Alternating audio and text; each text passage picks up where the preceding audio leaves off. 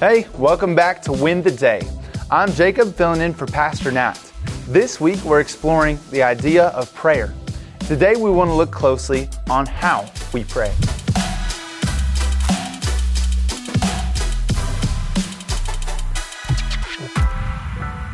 Have you ever asked someone how to do something, but instead of telling you what to do, they tell you what not to do instead? How do I pronounce this word? Not like that. What shirt should I wear? Not that one. Where should we eat? Not there. Sometimes knowing what not to do is the best first step towards getting it right. That's how Jesus responds to his disciples when they ask him, How should we pray? in Matthew chapter 6. Responding to the disciples' question of how to pray, Jesus says this in Matthew chapter 6, verse 5. And when you pray, you must not be like the hypocrites for they love to stand and pray in the synagogues and at the street corners, that they may be seen by others. Truly I say to you, they have received their reward.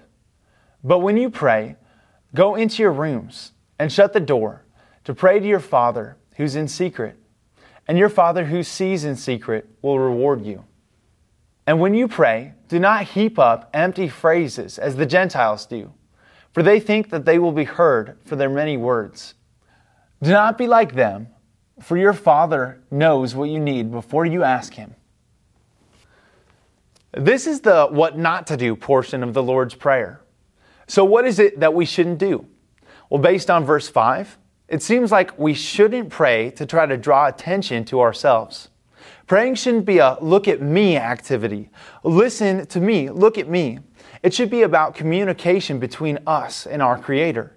The purpose of prayer should be to draw attention away from ourselves and onto God. Look at God. Listen to God. Prayer shouldn't be a public spectacle. On the contrary, Jesus tells us that we should go and be alone with the Lord where no one else can see. The purpose here, I believe, is to remind us that prayer is between us and God, and it isn't for show or for the approval of others. But does this mean we should never pray with other people? I don't think so. There are many examples of public corporate prayer in the Bible. So when we lead people in prayer, or we are being led, the goal should remain the same. The focus should be on communicating with God and on glorifying Him. Others have told me before that I pray well, so to speak. And I've been asked by others how they can pray better. My advice to them is always the same Focus your attention on God and forget about the other people in the room. It's just you talking to God. This is extremely hard to do, but the more that we do it, the easier it becomes. The focus should always be on God. And if we lead prayers, we want to focus on God. And if we're joining in the prayers of others, then we should want our heart and our mind to be focused on praying the same things that they are saying. Jesus says in verse 7 Do not heap up empty phrases as the Gentiles do, for they think that they will be heard for their many words. This reminds me of a time when I was talking with other members of my church. We were admitting that when we pray in groups and people are taking turns passing the prayer around, we usually spend all our time thinking about the words that we're about to say instead of focusing on what it is that's being prayed. When I look at Jesus' example, the focus shouldn't be on how good we sound or the words that we use. We don't want to say a bunch of nice sounding words so that we sound holier. We just want to speak to God and draw near to Him.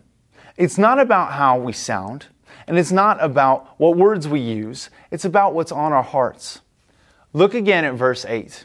The specific words aren't nearly as important because God already knows what you're going to say even before you say it. So, how should we pray?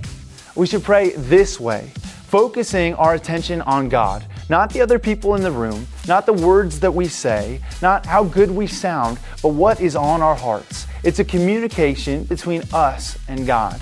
That's where our focus should stay when we pray. Hey, if you would like to go even deeper, and really pursue spiritual fitness, I would love for you to join us in our spiritual fitness community on GoTandem. GoTandem is our custom app that helps you move closer to Jesus each and every day with a group of people who are hungry to pursue spiritual fitness. Download it today at backtothebible.org. That's GoTandem at backtothebible.org. Oh, and by the way, if this has been of value to you, would you consider partnering with us at backtothebible.org? Our ministry is made possible because of kingdom investors like you. So please consider donating and partnering with us at backtothebible.org. Now go and win the day.